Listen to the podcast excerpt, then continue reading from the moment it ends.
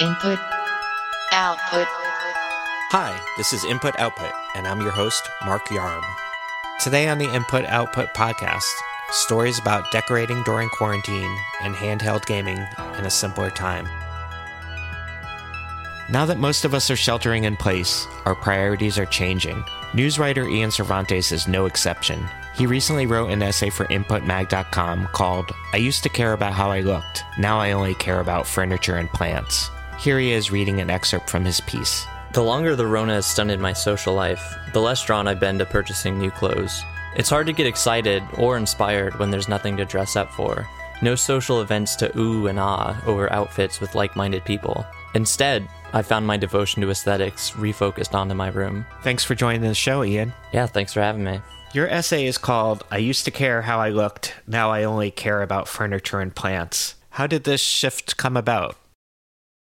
This is clearly inspired by what's been going on with my own life. I kind of started out a few weeks ago during all this, just bored and, and cleaning and reorganizing my room. And that kind of made me realize how unsatisfied I was with my desk. You know, it's just the basic IKEA one. And also had the unfortunate effect of sticking out like a couple inches in front of my closet. So that enough was to drive me crazy. So yeah, I started digging around on Craigslist looking for vintage furniture found something from a really cool vintage shop ended up getting another piece from then, and then kind of at the same time i got back a little more into plants i've kind of always had them but my assemblage of them has kind of fallen off recently after a few unfortunate deaths A chance for Mother Nature to start again. Behold the dawn of a new age. In the piece, you argue that plants are hot right now. What caused this shift? I think it's just people who are in similar sta- situations as me. You know, being inside forces you to reevaluate your space and also look for ways to, to kind of get more out of it, to, to have a more satisfying area to inhabit. So, specifically, I talked about this local plant shop around me called Little Shop of Soil that has been selling out their online runs of plants, which it seems totally insane. They've been selling out every week, and I'm sitting here getting ready for for the next drop tonight, eager to to be successful. So, tell me about the importance of furniture in your life. You know, working at home, I am sitting at my desk every day, trying not to be a piece of shit, working in my bed or even on the couch. So it just feels it feels nice to have, you know, a piece that is beautiful that it just brings me joy to sit at every day. The design is, awesome. It's Danish. It's got this floating shelf that I really love and which I keep going back and forth on putting stuff on top of because I'm I'm not sure if I like the way it looks. But overall with the plants and the furniture, it's just like nice to look around and be happy with the space that you're in because we're all stuck right now.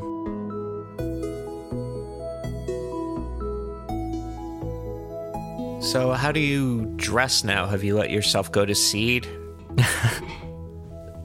Um, I wouldn't. I mean, I would say the headline is maybe a little bit dramatic, but that's the game. I am dressing for comfort first and foremost, but you know, a lot of the pieces like sweatpants, track pants, shorts are things that I've picked up anyway over the last few years that are still fairly stylish, but are just more suited for loafing about in my apartment. I don't really buy the capitalist brain induced idea that you need to get dressed up to work from home. It's totally insane to me. You can follow Ian on Twitter at Ian underscore Servantes. Now on to today's second story.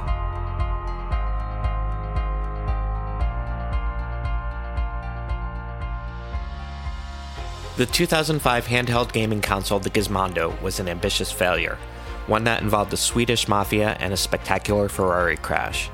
Editor Ryan Houlihan, a proud Gizmondo owner, recounted the device's history in an article for InputMag.com. Here he is reading an excerpt from his piece.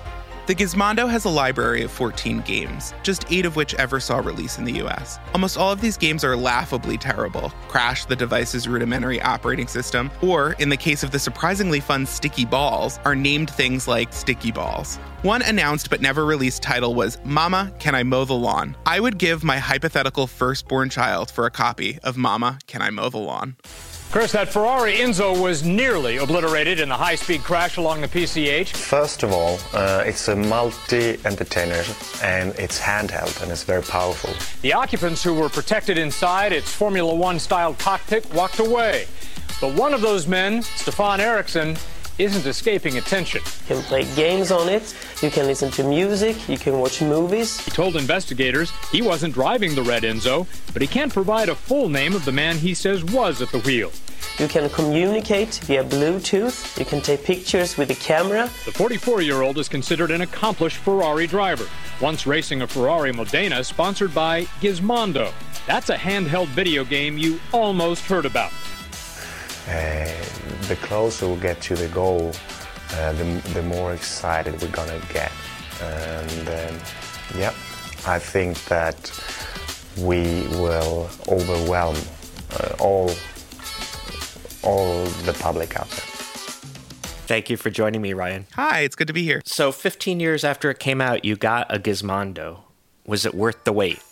It was and it wasn't. It has become a wonderful conversation piece in my home, but I can't say that I put it to a lot more use than that. Well, what was it like when you first turned it on? It was a little bit surreal. It was as if you saw an old high school crush that you never really got to talk to, and you got to sit down and have a conversation with them over dinner or something. And it was a mark that I was an adult and could do what I wanted with my money, no matter how silly it was. It sounds like the Gizmondo was incredibly ambitious for the time. Yeah, the Gizmondo wanted to do everything. I mean, that was its tagline I can do everything. And it wanted to be all of the things in our digital lives that our phones are now, but it was just biting off more than it could chew at the time. Part of the appeal of the device was the backstory, which involved the Swedish mafia, right? Yeah, so whenever you want to bring a product to market, it requires a lot of R&D funding, a lot of marketing. You have to be able to purchase a ton of the product up front. You have to have it produced, distributed, and to create a new game console slash GPS slash personal organizer, you're gonna need a serious backer and the kind of person who would invest, you didn't necessarily know where the money was coming from. It kind of had a fiery end, right? So Stefan Eriksson was the president and initial investor in the Gizmondo, and his money was not made through very scrupulous means. And he crashed a Ferrari Enzo sports car that was worth over $2 million,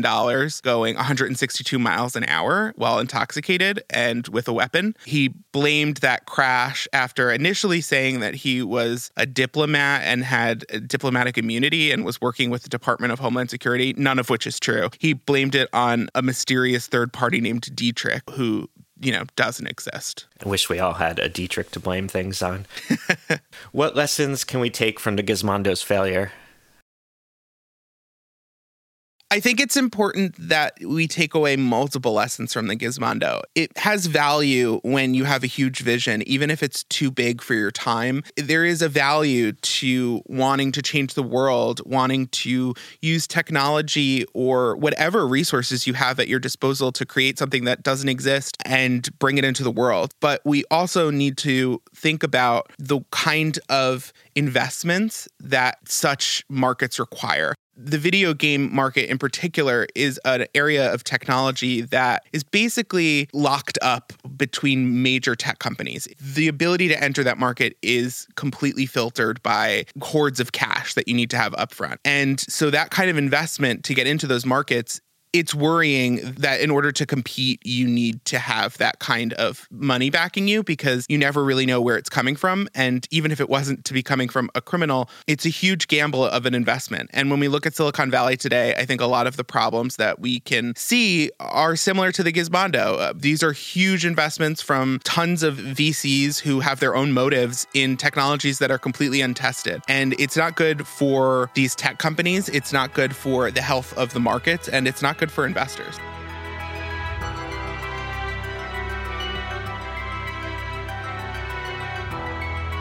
You can follow Ryan on Twitter at Ryan Houlihan, and I am at Mark Yarm. For more news from the world of tech and culture, visit inputmag.com. You can click on the links in the show notes for the stories we discussed today.